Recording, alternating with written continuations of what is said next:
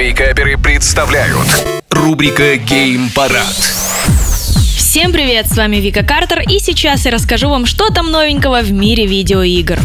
А игровые новости за последнее время совсем неутешительные. Valve ограничила возможность оплаты покупок в Steam для геймеров из России. Купить что-то, используя дебетовую или кредитную карту, нельзя. Можно кошельком Steam. Если у вас есть друзья из других стран, они могут вам прислать еще игру в подарок. Но не факт, что она у вас запустится. CD Projekt Red заявила об остановке продаж своих игр в России и Беларуси. Речь идет как о цифровых, так и о розничных копиях. Также Microsoft приостановила продажи своих продуктов и предоставление услуг в России. Речь идет в том числе и о цифровом магазине Microsoft Store. Electronic Arts сняла свои игры с продажи в России и Беларуси. Это касается как Origin, так и других платформ. Rockstar тоже не отстает, и она остановила продажи игр в своем магазине для российских пользователей. Epic Games также остановила коммерческие отношения с российскими игроками, а также убрала у партнеров Epic Games код поддержки автора. Ubisoft остановила продажу игр в России, магазин издательства также не работает в регионе. Ну и страница второго сталкера пропала из регионального магазина. Да, новости как бы неутешительные для нас геймеров, но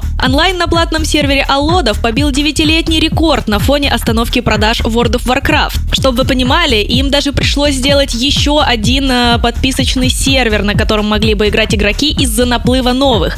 От себя могу сказать, что на днях зашла в эти ваши Аллоды и, честно, ожидала худшего. Мне, как человеку, отдавшему лучшие годы своей жизни World of Warcraft, конечно, сперва хотелось поливаться, но по факту игра неплохая. Да, со своими косяками, но сойдет. Также хочу напомнить, что в том же Steam вы без проблем можете добавить все так же бесплатные игры на свой аккаунт и в них играть. А на самом деле бесплатных игр огромное количество. Да, внутриигровой донат, конечно, вы не купите, но это же челлендж добиться всего своими руками. Ну, в общем, с новостями видеоигр как-то сейчас так. Э, конечно, все меняется каждый день. Будем следить, наблюдать.